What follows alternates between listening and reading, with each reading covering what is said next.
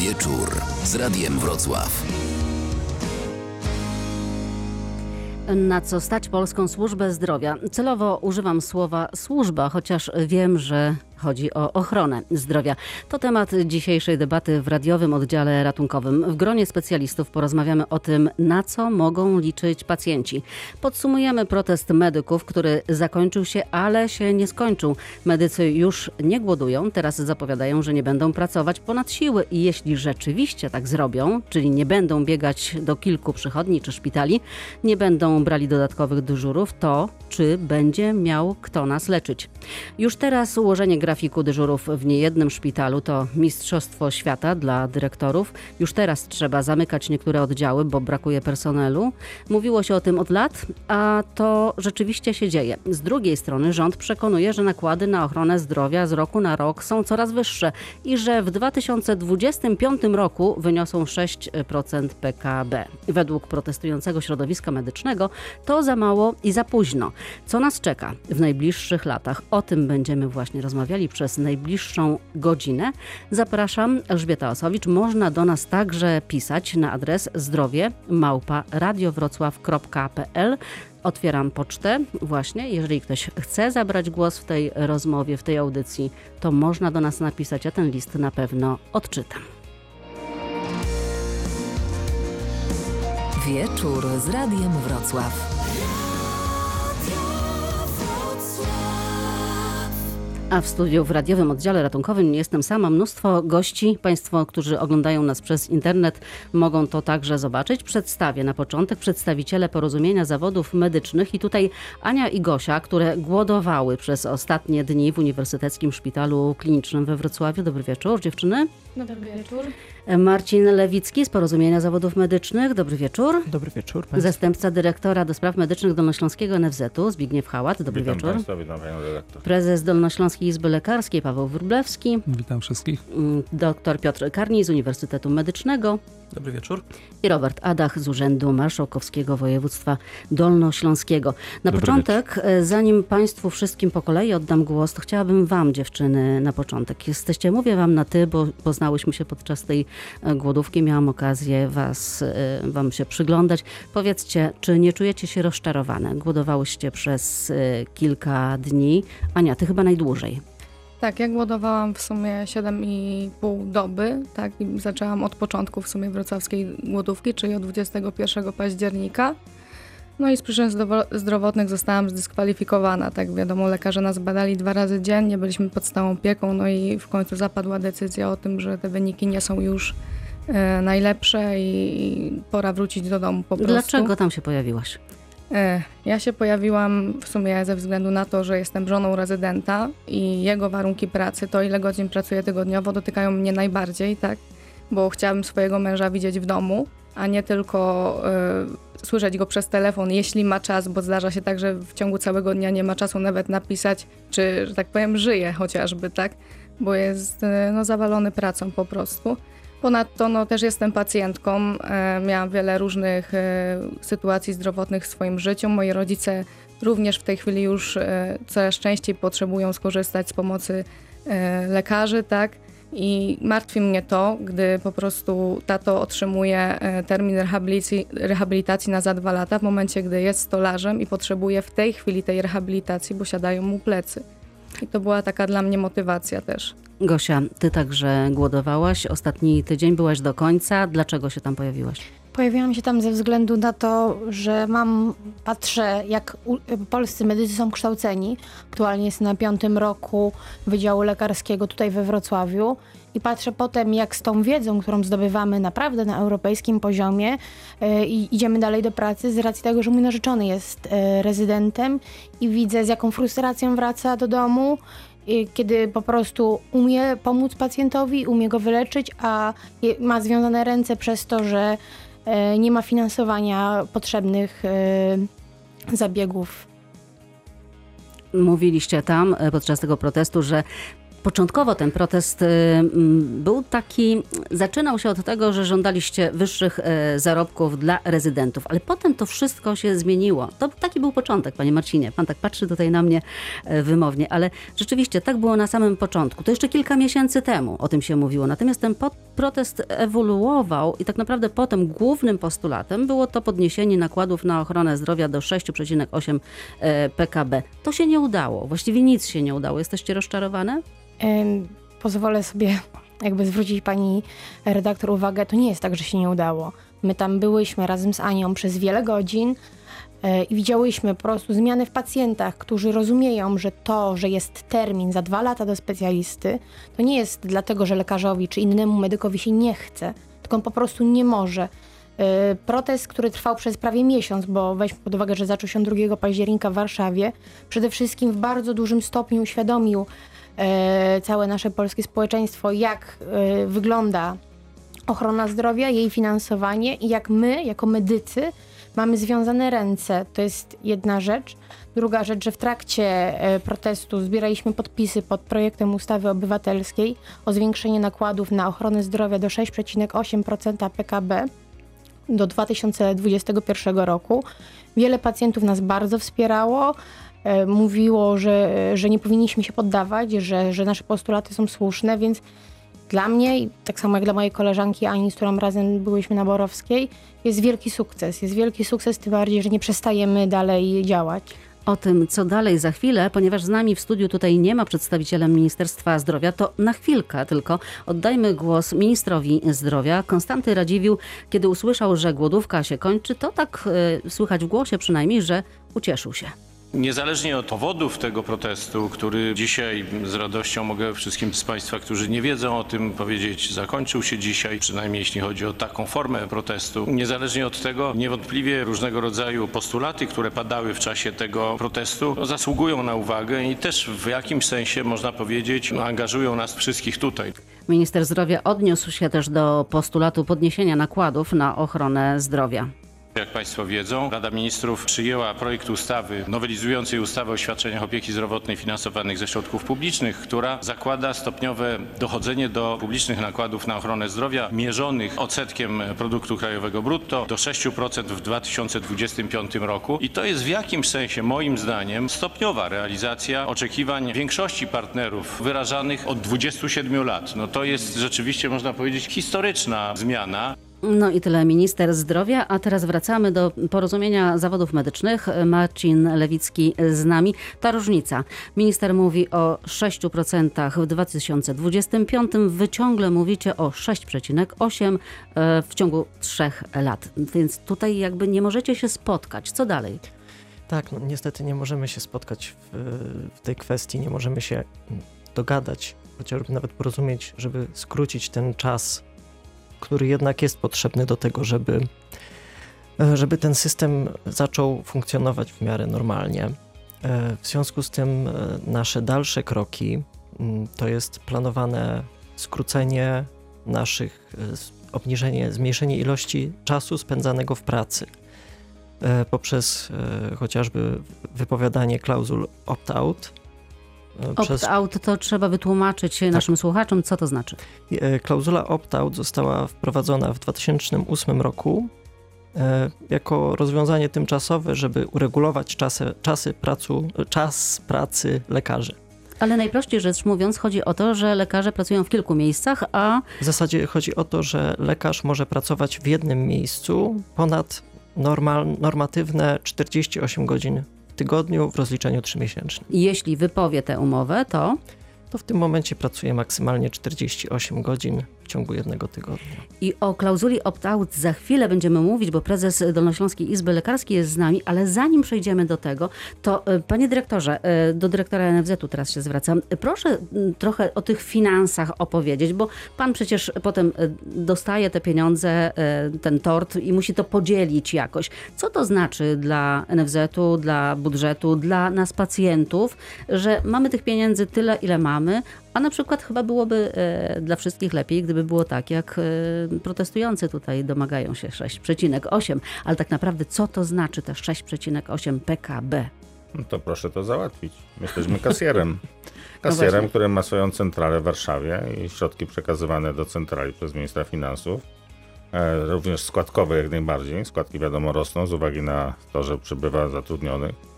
E, dochodzi do tego dotacja dodatkowa budżetu co roku. No i należy to rozdzielić na narastające potrzeby, również takie, które wyznaczają przepisy nie mające wiele wspólnego z e, systemem ochrony zdrowia, na przykład dotyczące minimum, e, dotyczące różnych zawodów. Dzisiaj miałem spotkanie z ratownikami, delegacją, która wkrótce spotka się, mm, ta grupa zawodowa z dyrektorem naczelnym naszego oddziału. No i wysłuchałem ich informacji.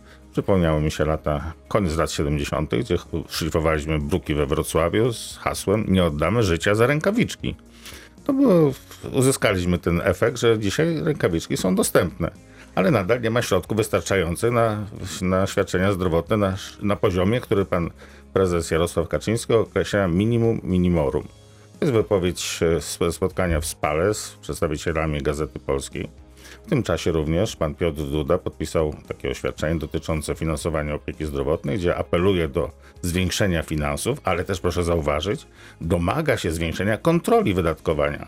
I to, co możemy zrobić, pan dyrektor Adach świadkiem, staramy się na terenie Dolnego Śląska, maksymalnie dostosować ten beznadziejnie niski budżet do naszych potrzeb poprzez reorganizację, poprzez staranne dopasowanie wydatków do potrzeb.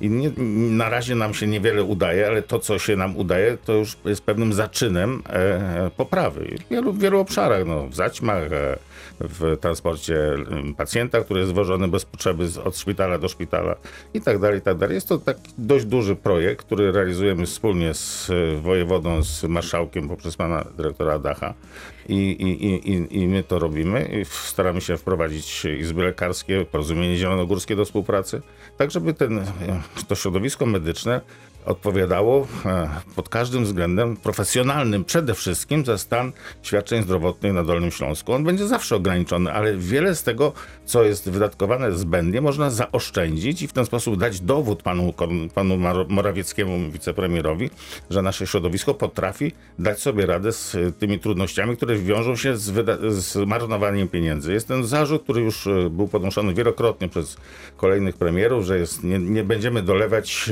e, do pustego pustego wiadra. Do, do, Czy do tak, no, dziurawego, dziurawego wiadra bym powiedział, tak? tak? no więc wiadra. pokazujemy, że starannie podchodzimy do, do sprawy i argumentując w ten sposób liczymy na zrozumienie.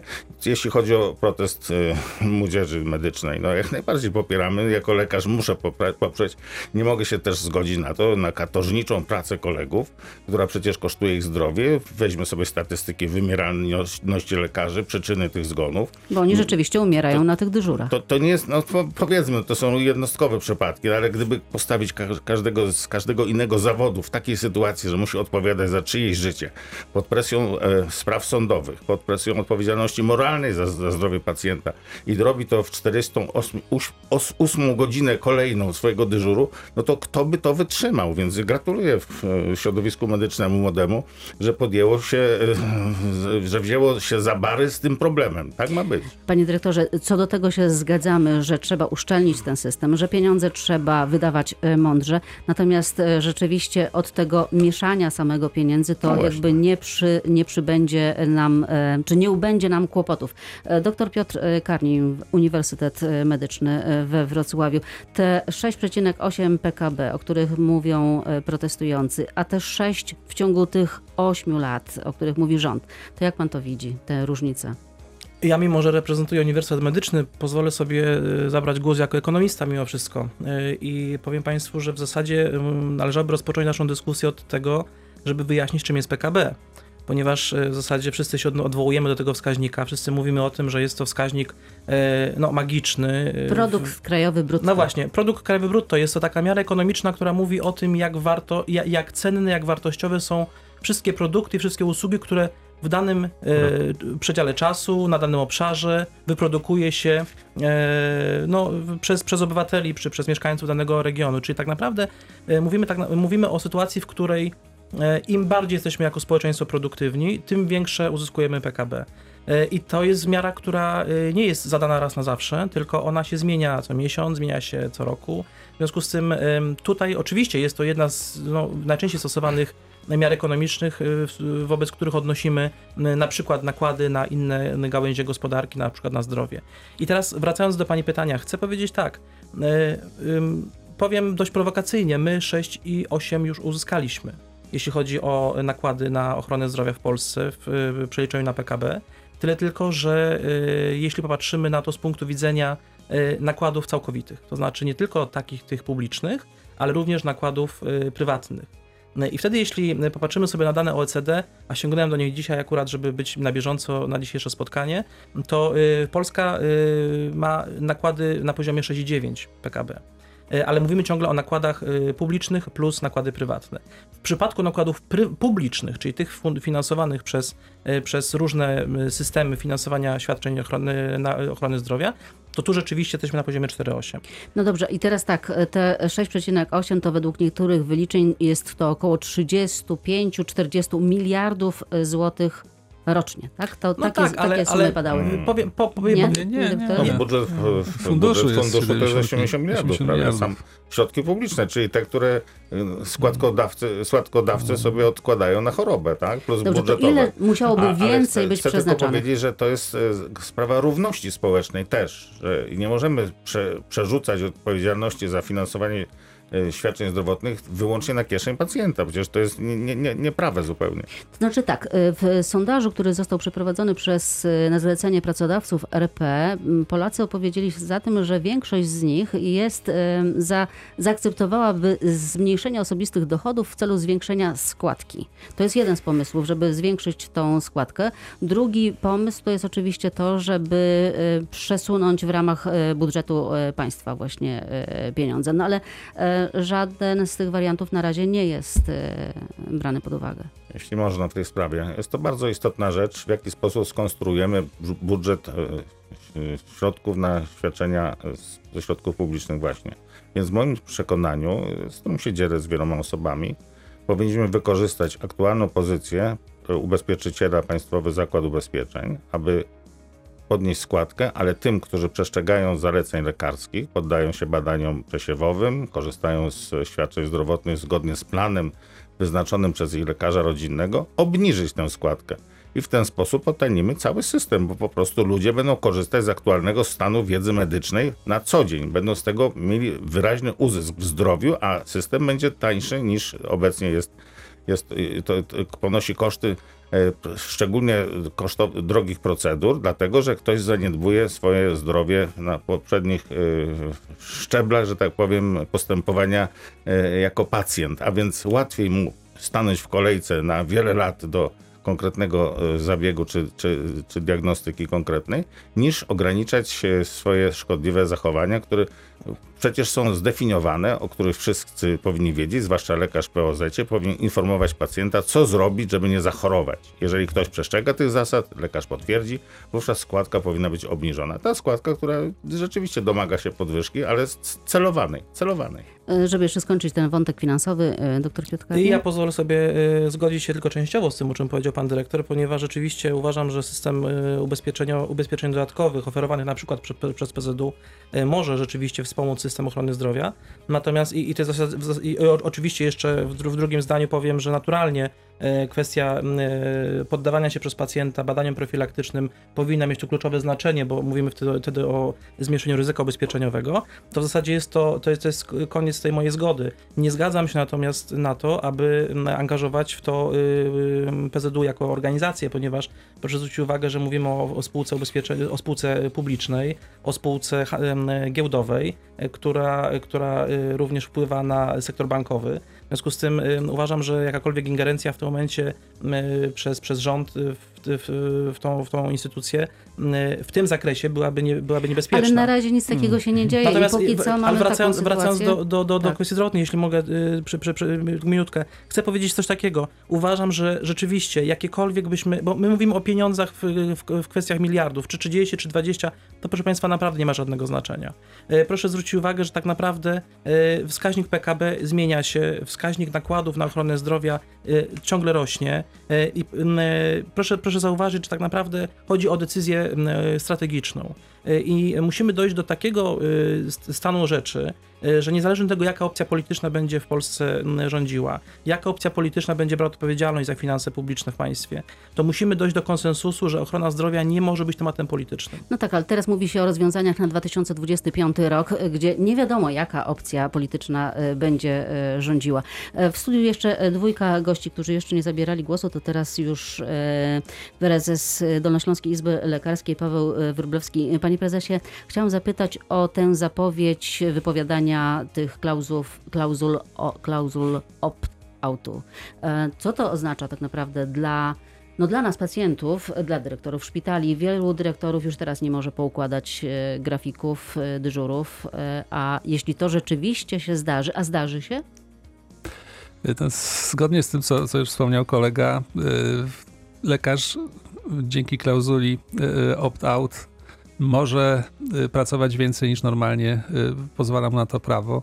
Y, Jest to zasługa wdrożenia w naszym kraju, zresztą po wielu bojach, dyrektywy unijnej o czasie pracy lekarzy, z której wynika to, co słyszeliśmy. No, w uproszczeniu to jest trochę mniej godzin, 37-55 minut dokładnie w wymiarze tygodniowym. Jeżeli lekarz zgodzi się pracować więcej, tu również są rozbieżności interpretacyjne dotyczące czasu wypoczynku, ale generalnie wychodzi, że około 78 godzin zamiast tych w przybliżeniu 48 w 6-tygodniowym dniu pracy może ten lekarz pracować. Czyli krótko mówiąc, jest kim obsadzać dyżury, jest, y, ma kto pójść do przychodni, załatwić pacjentów. Jeżeli tą klauzulę lekarze wypowiedzą, y, jest sprawą oczywistą, że nie będzie komu obstawić dyżurów lekarskich i mniej więcej kolejki wydłużą się dwu, trzykrotnie. Y, Paradoksalnie jest to zdarzenie bardzo prawdopodobne, ponieważ y, niewiele osób o tym wie, ale, ale Zak- Zakład Ubezpieczeń Społecznych y, zakwestionował zatrudnienie kontraktowe. Od wielu lat już w tej chwili y, ZUS próbuje ściągać dodatkowe pieniądze zarówno z pracodawców, jak i y, no, głównie z pracodawców. Wiele firm, które stosowało to zatrudnienie, po prostu zbankrutowało. No i w jednym z naszych szpitali jest na przykład taka sytuacja, że pan dyrektor, ponieważ lekarze już wypowiedzieli e, klauzulę opt-out. Ale mówi e, pan o którym szpitalu? A no nieważne, myślę, że Na nie Dolnym jest to, Śląsku? No, we Wrocławiu nawet. I pan dyrektor wypowiedział umowy kontraktowe, ponieważ spodziewa się kontroli ZUS-u. Y, Po czym natychmiast po kilku dniach musiał wrócić kontrakty specjalistom, ponieważ nie miał kim obstawić dyżurów. W co najmniej w dwóch szpitalach wiemy o tym, y, dyrektorzy po prostu przyjmują y, pacjentów pomocy wieczorowej i nocnej, a niektórzy również obstawiają dyżury. Niedawno rozmawiałem, jestem chirurgiem, więc mnie to interesuje.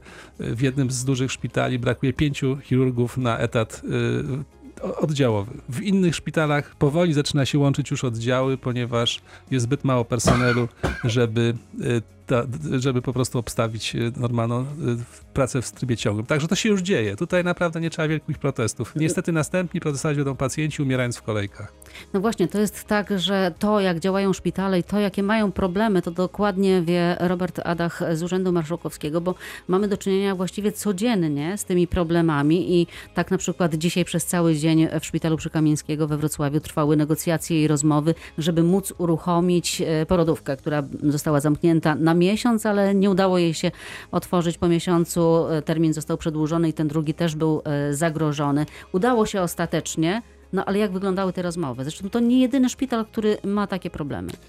To, co mówił y, pan dr Wróblewski, jest faktem, czyli dyrektorzy są w tragicznej sytuacji, ponieważ sytuacja na rynku pracy, bo jakby chciałbym tą dyskusję troszeczkę od, odemocjonizować, czyli oczywiście solidaryzuję się z, z waszym protestem, ale tak naprawdę na dzień dzisiejszy jest olbrzymi problem rynkowy w kontekście zatrudniania lekarzy. I to jest, on jest obiektywny, on jest, y, znaczy ja będę bronił, że generalnie dyskusja na temat służby zdrowia nigdy do końca nie była y, takiego charakteru stricte politycznego. Ona zawsze była troszeczkę odpolityczniona.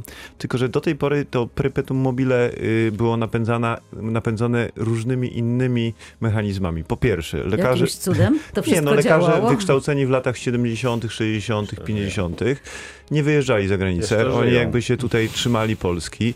Dzisiaj młodzież y, lekarska wykształcona w latach 90., 2000 i dalej y, nie ma takich y, dla nich rynek ograniczeń, dla nich rynek pracy to jest rynek europejski, nie tylko polski. I w momencie, kiedy widzą, że tam mogą pracować higienicznie, rozsądnie i też robić karierę, a przypominam, że każdy z, z państwa, tu rezydentów biegle posługuje się paroma językami, to dla nich nie jest problem, żeby wyjechać.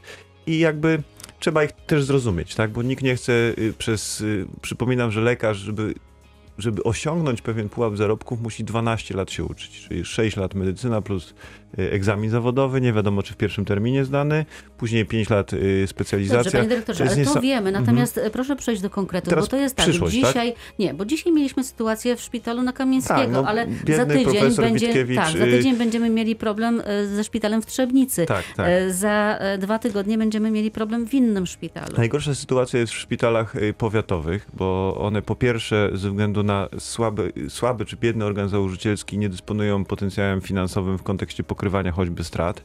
To po pierwsze. Po drugie, atrakcyjność y, tego miejsca pracy nie zawsze, czy mówię o szpitalu powiatowym, jest tak wielka jak atrakcyjność pracy w szpitalu klinicznym czy wojewódzkim. I no to, co przewidy, przewiduje, że, że naprawdę będziemy zamykać y, przede wszystkim w szpitalach powiatowych oddziały. I dzisiaj tak naprawdę rzeczywiście y, no, trzeba usiąść i zastanowić się, skąd wziąć pieniądze w takim prostym zakresie, żeby tych ludzi jednak Zatrzymać. ściągnąć i zatrzymać. Drugie, y, drugie, y, drugie wydarzenie, które po, powinno być miejsce, czy drugie działanie, to jest to, co dyrektor Hałat mówił, czyli trzeba optymalizować strukturę kosztów. I to jest, y, powiem tak, dzisiaj mamy czterech czy, pię, czterech czy pięciu pra, pra, płatników w kontekście usług, usług medycznych, czyli tak jest NFZ, jest ZUS, jest PEFRON, są ubezpieczyciele i, i są podmioty prywatne, które płacą własnej kieszeni. Tak naprawdę nikt, bo przecież nie, nie, nie, nie ruszył projekt y, elektronicznej dokumentacji medycznej, który mógłby stworzyć jedną chmurę danych i pokazać nam, które procesy leczenia i rehabilitacji są bardziej skuteczne i szybciej ten pacjent powraca na rynek pracy na przykład. To, co robią Amerykanie, dlatego w Ameryce y, o, robotów Da Vinci jest kilka tysięcy, u nas dwa, bo, bo okazuje się, że ten proces rekowen- Ale po rekonwalescencji siedmiu latach krótszy. okazało się, że będą refundowane trzy rodzaje e, zabiegów. No tak, Także jest ja jakiś, bym chciał, jakiś żeby- postęp. Będą środki powiedzmy, przesłane na to. Robert Adach Jest jako, deklaracja Ministerstwa jako beneficjent publicznych środków był mierzony w całości w kontekście wydatków publicznych na moje zdrowie. A dzisiaj jest sytuacja taka, że każdy dorzuca do tego, y, do, do tego tortu i nikt nie wie kto ile dorzucił i na co. To Dobrze, ale jest- panie dyrektorze, dzisiaj sytuacja jest taka, że choćby na przykład w ginekologii zdarzyło się w samym Wrocławiu, na przykładzie dokładnie tak, że e, szpital wojskowy e, otworzył sobie e, ginekologię, podkupił kilku specjalistów i rozsypała się ginekologia czy położnictwo e, na Kamińskiego. Wszędzie. Otworzył się na Kamińskiego, cały rynek y, Tak. lekarzy się został Jeden z prywatnych szpitali się otwiera, też e, tam e, zaprasza do siebie lekarzy. No i znowu właściwie też dzisiaj rozmawiałam z dyrektorem szpitala na Brochowie. No po prostu dramatycznie, na czerwono tam jest napisane, że szukamy, błagamy, przyjdźcie No do to nas. trzeba podjąć decyzje męskie, takie jak w Niemczech podjęto, brak konkurencji w konkretnej miejscowości pomiędzy lekarzami. Pomiędzy świadczeniodawcami, którzy zatrudniają lekarzy, co powoduje, że jest jednolita stawka dla wszystkich. A, musieliby być solidarni No pracodawcy. to, no tak? też trzeba o to zadbać. No ale To jest, tak, to ale to- ogóle niemożliwe. i- Znaczy, przede wszystkim trzeba powiedzieć, że system rynkowy kompletnie się nie sprawdził. No właśnie. E, Marzenie o tym, że zdrowie będzie towarem, pacjent klientem, a, a świadczeniodawcą czy usługodawcą zakład opieki medycznej czy lekarz i będą konkurować o pacjenta, który będzie przed pieniądz, to jest między bajki włożyć. Wiemy, że to już nie działa. I tego typu mechanizmy w tej chwili e, niestety działają. Dobrym ruchem jest z pewnością w pewnym sensie budżetowanie e, opieki medycznej, ponieważ wybór pomiędzy systemem ubezpieczeniowym a budżetowym tak naprawdę nie zależy od Mówi tego, pan który o jest tym lepszy. nowym systemie po tak reformie, jest, tylko tak, zależy od tego, szpitali. ile się tak? ma pieniędzy, ponieważ system ubezpieczeniowy jest na pewno efektywniejszy, sprawniejszy, ale ze 30% droższy. Nas na to po prostu nie stać. I za, w krok za, za tym y, y, zmianą finansowania powinien iść następny ruch, czyli ujednolicenie zakładów, organów założycielskich, czyli krótko mówiąc podporządkowanie szpitali jednemu organowi, który będzie w stanie tym wszystkim regulować. Bo dzisiaj Dziś mamy, mamy paradoksalną sytuację. mamy resortowe. Pan dyrektor reprezentuje płatnika, który ma określoną pulę pieniędzy, natomiast o tą pulę pieniędzy wszyscy ze sobą walczą. Dyrekt szpitale, będące obok siebie, no, Konkurują. generują nowe usługi po to tylko, żeby podebrać te usługi i te pieniądze komuś obok. Także system się rozjechał, ponieważ niestety zmieniając w pewnym sensie sposób jego finansowania, nie zmieniono jego struktury No ale organizacji. I Dopiero dalej, panie jesteśmy- prezesie, dalej. W komu, nie wróć komuno, ale wróć Zozie. Tak? Oczywiście, że Wróć tak. Zozie. Ale do- opieki ale panowie, zdrowotnej to jesteśmy właśnie Ale po rozwiązania. dostrzegajmy też, że Tak. y, jest nowa sytuacja s- Ale spowodowana tym, jesteśmy że, właśnie po reformie. że rynek Nie, pracy jest europejski wysysa, wysysa lekarzy, tak? I dzisiaj Nie ci, którzy... przesadzajmy, nie przesadzajmy, słuchajcie. No ja mam akurat świadomość, ile osób wyjeżdża z, z, z, z przynajmniej z Dolnego Śląska, To ponieważ lekarze wyjeżdża? zwracają się. To jest, znaczy składają wnioski, to jest rząd, nie wiem, st, może 100 osób na rok. Czyli nie natomiast jest nie, wyjeżdżają, natomiast nie jest z wyjeżdżają. ubytkami na oddziałach położniczych. To jest Tak nieprawda, jest, że tak. takie są ubytki w kadrach medycznych. Myśmy to wykazali dowodnie. E, powody, dla których e, że niektóre szpitale się zamykają, choćby ten oddział Przekamińskiego, są sanitarne przede wszystkim. Przecież nie możemy dopuścić do tego, żeby pacjentki ryzykowały. Tam nie było dzieci. kadry, panie dyrektorze. Owszem, no ale też była sankcja inspektora. To znaczy ta kadra, ta kadra, wie. fundusz ma bardzo ciekawe informacje i naprawdę wierzcie mi Państwo, dzisiaj jest duża kontrola nad przepływem pieniędzy. Fundusz ma takie instrumenty, że naprawdę wszystko wie. Problem w tym, że informacje, jakie zdobywa, nie do końca są zgodne z prawdą, aczkolwiek trendy można y, rzeczywiście przewidywać. Tak, lekarzy nie zmieniła się ich ilość, natomiast oni po prostu już mają dość. Dość mają procesów sądowych, spraw, Właśnie.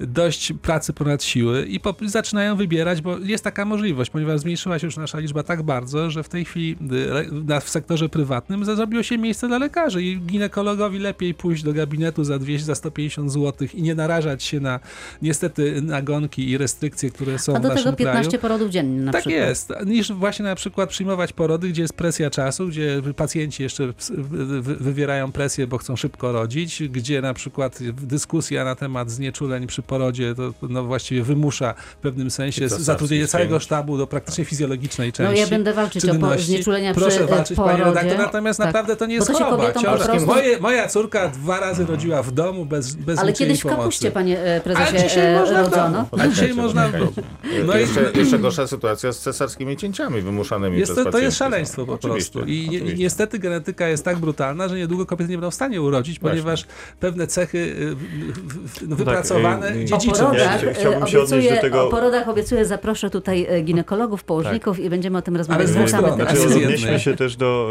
y, do tego, co y, dok, doktor, dyrektor Maciejczyk y, powiedział, że nadchodzi po pierwsze onkologiczne tsunami, tak to nazwał dokładnie.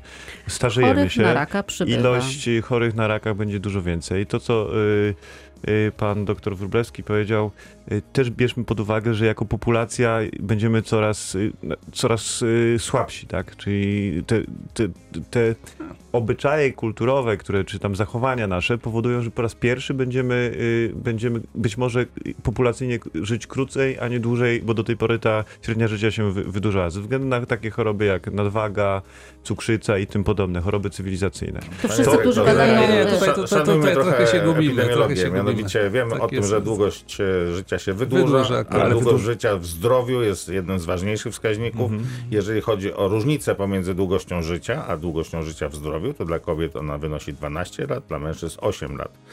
Nakłady na opiekę zdrowotną gwałtownie narastają w 67 roku życia i to są parametry, do których należy się dostosować. Dokładnie. Jak i również do ustawy za życiem trzeba się dostosować, zapewnić tym osobom, które mają obiecane świadczenia na właściwym poziomie, te świadczenia, wykonanie tych świadczeń. A więc mamy całe rzesze potrzebnych e, pediatrów, chirurgów, plastyków, no wszystkich tych, którzy się obsługują, e, którzy zajmują świad- e, dziećmi z, od ustawy za życiem. Wrócę To, to samo jednak... dotyczy y, 500, a więc cały ten, ten blok pediatryczno-położniczo-pediatryczny jest no, niestety w takim stanie jak cała medycyna, być może w jeszcze gorszym, ponieważ na, na, napór jest podobny jak z pacjentami onkologicznymi. Pracujemy nad tym, ale czy y, w obszarze jednego Dolnego Śląska, jednego województwa da się z tym coś zrobić? No nie, no po prostu jest potrzebna generalnie Długofalowa odpowiednia polityka. polityka Tak centralna w tym zakresie, centralna. E, Wrócę do um, opt-out, e, do wypowiadania tych e, klauzul. Marcin Lewicki, Porozumienie Zawodów Medycznych. Zdecydowaliście się, przerywając głodówkę, na zmianę formy protestu. E, pewnie decydując się na y, tę zmianę y, tej formy, macie jakieś y, rozeznanie, czy są chętni do tego, żeby rzeczywiście y, to zrobić i czy rzeczywiście, tak jak y, ogólnopolskie y, porozumienie zapowiada, to będzie działo się w najbliższym czasie i to masowo. E, Tak, mamy dane, że już w niektórych e, wrocławskich szpitalach e, lekarze wypowiadają optauty masowo oddziałami. E, Natomiast e, w, One obowiązują też y, w jakimś, to jest czas wypowiedzenia, tak, ileś tak, musi jest, trwać, to tak? jest okres wypowiedzenia zależny od e, czasu trwania umowy, czy to jest e, umowa na czas określony, czy na czas nieokreślony. A jaka to może być skala? Myślę, że jeśli chodzi o rezydentów, to może dotyczyć znaczącej większości. E, Natomiast e, liczymy też na odzew wśród specjalistów. Z tego co słyszałem, właśnie na, w niektórych e, wrocławskich szpitalach specjaliści też się dołączają do tego protestu. To też e, podczas waszego protestu było widać, e, że generalnie protestowało to młode pokolenie medyków, natomiast starsi chwilami przyznawali, że trochę im głupio. Poczułyście to, dziewczyny? Zobaczyłyście taką, taką reakcję starszych lekarzy? Znaczy tak, były, pojawiały się takie listy. Mieliśmy taką skrzynkę, do której zbieraliśmy listy poparcia, tak między innymi dla protestu głodowego i, i tych naszych postulatów. I pojawiały się listy od starszych lekarzy. E, na przykład taki list, gdzie pani doktor napisała, że dziękuję za to, że zdecydowaliśmy się na taki krok, na który oni, starzy lekarze, nie mieli odwagi, tak? I to jest taki, no, bardzo duże poparcie w sumie. I przychodzi do nas e, różni lekarze z oddziałów zborowskiej, ale nie tylko e, z tego szpitala i udzielali nam wsparcia, mówili, że mamy się nie poddawać, że to no, dobrze, że jest ten protest głodowy, aczkolwiek trzeba się posunąć krok naprzód, tak? I mówili właśnie o wypowiadaniu opt-outów. No dobrze, jeśli to rzeczywiście się zdarzy, to teraz narysujemy taki scenariusz, co się wydarzy, bo e, rzeczywiście no, za dwa miesiące pod koniec roku możemy mieć poważny problem. My, pacjenci, już e, stojący długo w kolejkach do specjalistów. No to musi pani, pani redaktor to jeszcze wybrać i, i, szanowni państwo, tak y, bardzo lubimy piętnować na przykład lekarzy, jak się ich złapie pod wpływem alkoholu, ale pamiętajcie o tym, że pięciodniowe mniej więcej niedospanie daje taki sam efekt jak dwupromilowe upojenie alkoholowe. Więc to nie jest, że, że to nie jest jakaś zła wola lekarzy czy kogokolwiek, że nie chcemy tyle pracować, tylko niestety dzisiaj przy tak dużej odpowiedzialności i roszczeniowości przede wszystkim, no zaczynamy myśleć o sobie i o swoich rodzinach. Przede wszystkim nie mamy już siły scenariusz, pracy na tak- Oczywiście, scenariusz jest bardzo prosty. pracę. Po prostu y, dyrektorzy będą zmuszeni komasować oddziały, będą musieli zmuszeni, tak jak w Koszalinie na przykład, rezygnować z kontraktu z NFZ-em, ponieważ nie będą w stanie wykonać umowy. Tam I system rzeczywiście, będzie się tylko przypomnę o co chodziło w tym Koszalinie. W Koszalinie e, dyrekcja szpitala e, jedynego tam w tym mieście wypowiedziała nocną świąteczną e, pomoc, bo lekarze nie byli w stanie jednocześnie dyżurować w szpitalu, w szpitalnym oddziale ratunkowym i właśnie w tej nocnej i świątecznej pomocy. Bo to Myślę- trochę... Natomiast Mhm. też chciałem dodać, że, że specjalnie aż tak y, specjaliści no, nie zazdrościli, że nie muszą głodować, ponieważ y, w, w, tak naprawdę nasz dołączenie się jakiekolwiek w jakiś sposób y, do protestu nas, ten protest by to po prostu zniszczyło, bo zaraz by się zaczęły słynne hasła pokaż lekarzu, co masz w garażu i o co wam właściwie chodzi.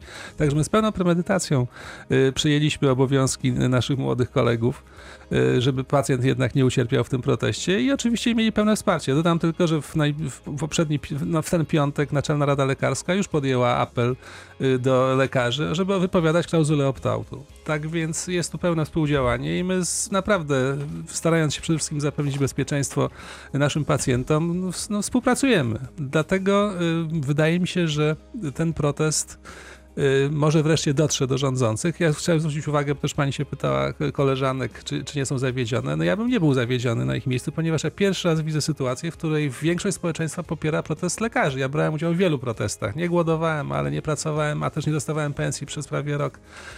Zawsze było, był, był, była negatywny odbiór społeczny, już nie mówię też o mediach. Teraz Tylko- mamy dokładnie odwrotną sytuację, więc myślę, że już to samo jest naprawdę sukcesem. Tylko tutaj trzeba zaznaczyć, że to jest yy, porozumienia taka. zawodów medycznych, całego Mhm. środowiska Nie medycznego, nie tylko No lekarzy, tak, to jest cały i tu tak naprawdę jest problem y, dzisiaj dla Robert klientów, tak, bo, y, bo to, co sobie tu ustaliliśmy, że konsekwencją tego protestu, ale też konsekwencją tego, że lekarze już nie chcą tak długo pracować, będzie zamykanie poszczególnych oddziałów. To z panią redaktor dzisiaj śledziliśmy, jak y, profesor Witkiewicz y, Walczył. y, y, walczył o, o to, żeby mieć zabezpieczenie porodówki na uli przy ulicy Kamińskiego i o 12 jeszcze nie wiedział, o 13 jeszcze nie wiedział, o 14 mówił, że może się uda i o 16 dopiero dał nam informację, że, że chyba otworzy 2 listopada oddział. Chyba E, otworzy, no powiedział, zadeklarował, że jednak otworzy. No, tak, tak, no liczymy bo na to, że będzie otwarty. naprawdę to jest honorowy człowiek i on jak już obieca, to Ale jak nawet ludzi sam będzie. to sam tego tak, nie, ale wiecie, nie ale to, to nie powinno tak wyglądać. Dzisiaj bez dorzucenia pieniędzy do systemu, bo to pierwsze, co dzisiaj możemy zrobić, dorzucić pieniądze, a później trzeba się zastanowić, w jaki sposób udrożnić system w kontekście ekonomicznym. Zgadzam się y, z, y, z dyrektorem Hałatem, że trzeba wrócić do podstawowej op- opieki zdrowotnej i badań przesiewowych, które nikt nie robi. E, Ludzie trafiają naprawdę z zaawansowanymi y, ch- y, chorobami onkologicznymi. Y, Kiedy kilkukrotnie gdzieś tam byli u lekarzy, to trzeba jakby wszystko ponaprawiać.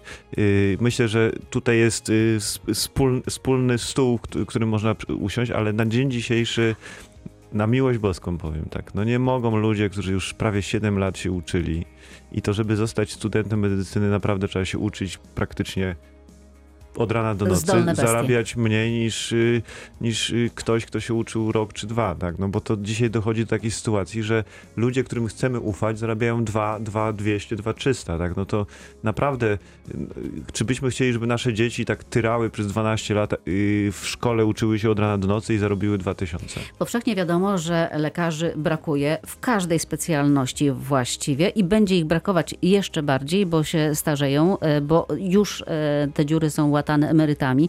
Natomiast dzisiaj e, rozmawiając e, z jednym z pacjentów, e, zadał takie proste pytanie, ale właśnie tutaj do pana doktora Karnieja mam to pytanie. Dlaczego by Proszę to wyjaśnić. Nie przyjąć więcej naprawdę tych studentów. Przecież kandydatów na studia medyczne nie brakuje. Pchają się drzwiami i No, oknami, dzieje, no, ale nie dzieje. więcej o 20. Nie więcej o 100, tylko naprawdę więcej. Ale tak się W skali dzieje. kraju się pan znacznie minister, więcej pan przyjmuje. minister się chwalił ostatnio, że, że rocznie około tysiąca więcej lekarzy wypuszcza na, na rynek. Cóż z tego, jeżeli y, choćby ostatni przydział miejsc rezydenckich, na, na podstawie miejsc rezydenckich robi się specjalizację, cóż z tego, że mamy około 600 studentów wypuszczamy rocznie, skoro jest połowa tak naprawdę miejsc do specjalizacji. Czyli krótko mówiąc, te, tych 600 absolwentów, z tych 600 ma szansę zdobyć specjalizację 300. No to Więc naprawdę jest wiele więcej. konsekwencji e, w tego, w tego typu polityce. Natomiast naprawdę y, odbudowa te, tych zasobów, które utraciliśmy, a przypomnę, że w 2005 roku Izba Lekarska, na, zresztą pozyskując pieniądze unijne, zrobiliśmy takie badanie e, prospektywne dotyczące wieku, sam, zdrowia lekarzy. I myśmy już mówili, że w 2015 roku średnia wieku specjalistów będzie przekroczy, przekroczy 50 i nie będzie nas już na tyle, żeby po prostu odbudować y, te, te sp- specjalności. I to się dzieje. doktor Piotr Karni. No, w zasadzie wszystko, co należało w tej sprawie powiedzieć, pan doktor Wróblewski już powiedział, natomiast ja absolutnie się z tym zgadzam, że mam, mamy do czynienia z pewnego rodzaju schizofrenią, która rzeczywiście polega na tym, że mamy e, rzeczywiście coraz więcej studentów w kierunku lekarskiego, otwierają się coraz to nowe wydziały na różnych uczelniach, e, do tej pory nie będących uczelniami medycznymi. W związku z tym li, li, liczebnie to się rzeczywiście zwiększa. E, I absolutnie zgadzam się również z tym spostrzeżeniem, że liczba rezydentur nie idzie w ślad za tym e, w górę. Natomiast ja chciałbym jednak zauważyć, że te wszystkie działania, o których my mówimy, to są działania, które będą skutkowały za najbliższe 10-15 lat najwcześniej. Ale kiedyś trzeba zacząć. No to prawda, ale my mamy protest rezydentów już dzisiaj. Y, Mamy problem z finansowaniem opieki zdrowotnej już dzisiaj i my się nie potrafimy dogadać pomiędzy interesariuszami systemu ochrony zdrowia już dzisiaj. W związku z tym tak naprawdę rozwiązanie polegające na zwiększeniu liczby miejsc y, y, dla studentów medycyny to jest absolutnie moim zdaniem bardzo ważna rzecz.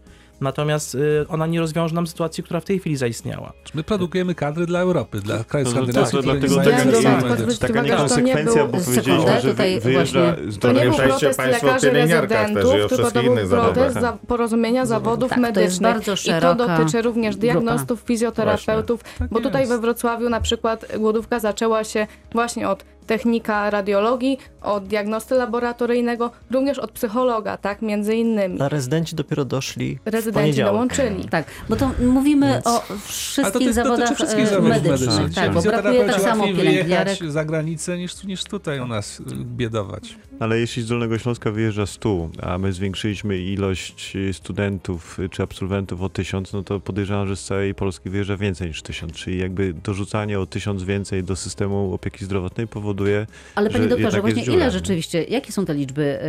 i Ilu tych e, studentów e, przyjmuje się więcej? To znaczy, to jest bardzo, bardzo różnie na różnych uczelniach. Oczywiście y, nie znam dokładnie, dokładnie liczb, żeby móc o nas? nich mówić. Natomiast y, z tego, co orientuję się na, na naszej uczelni, zdaje się, że liczba y, studentów na, na studiach dziennych wzrosła, zdaje się, chyba o 30-40 osób.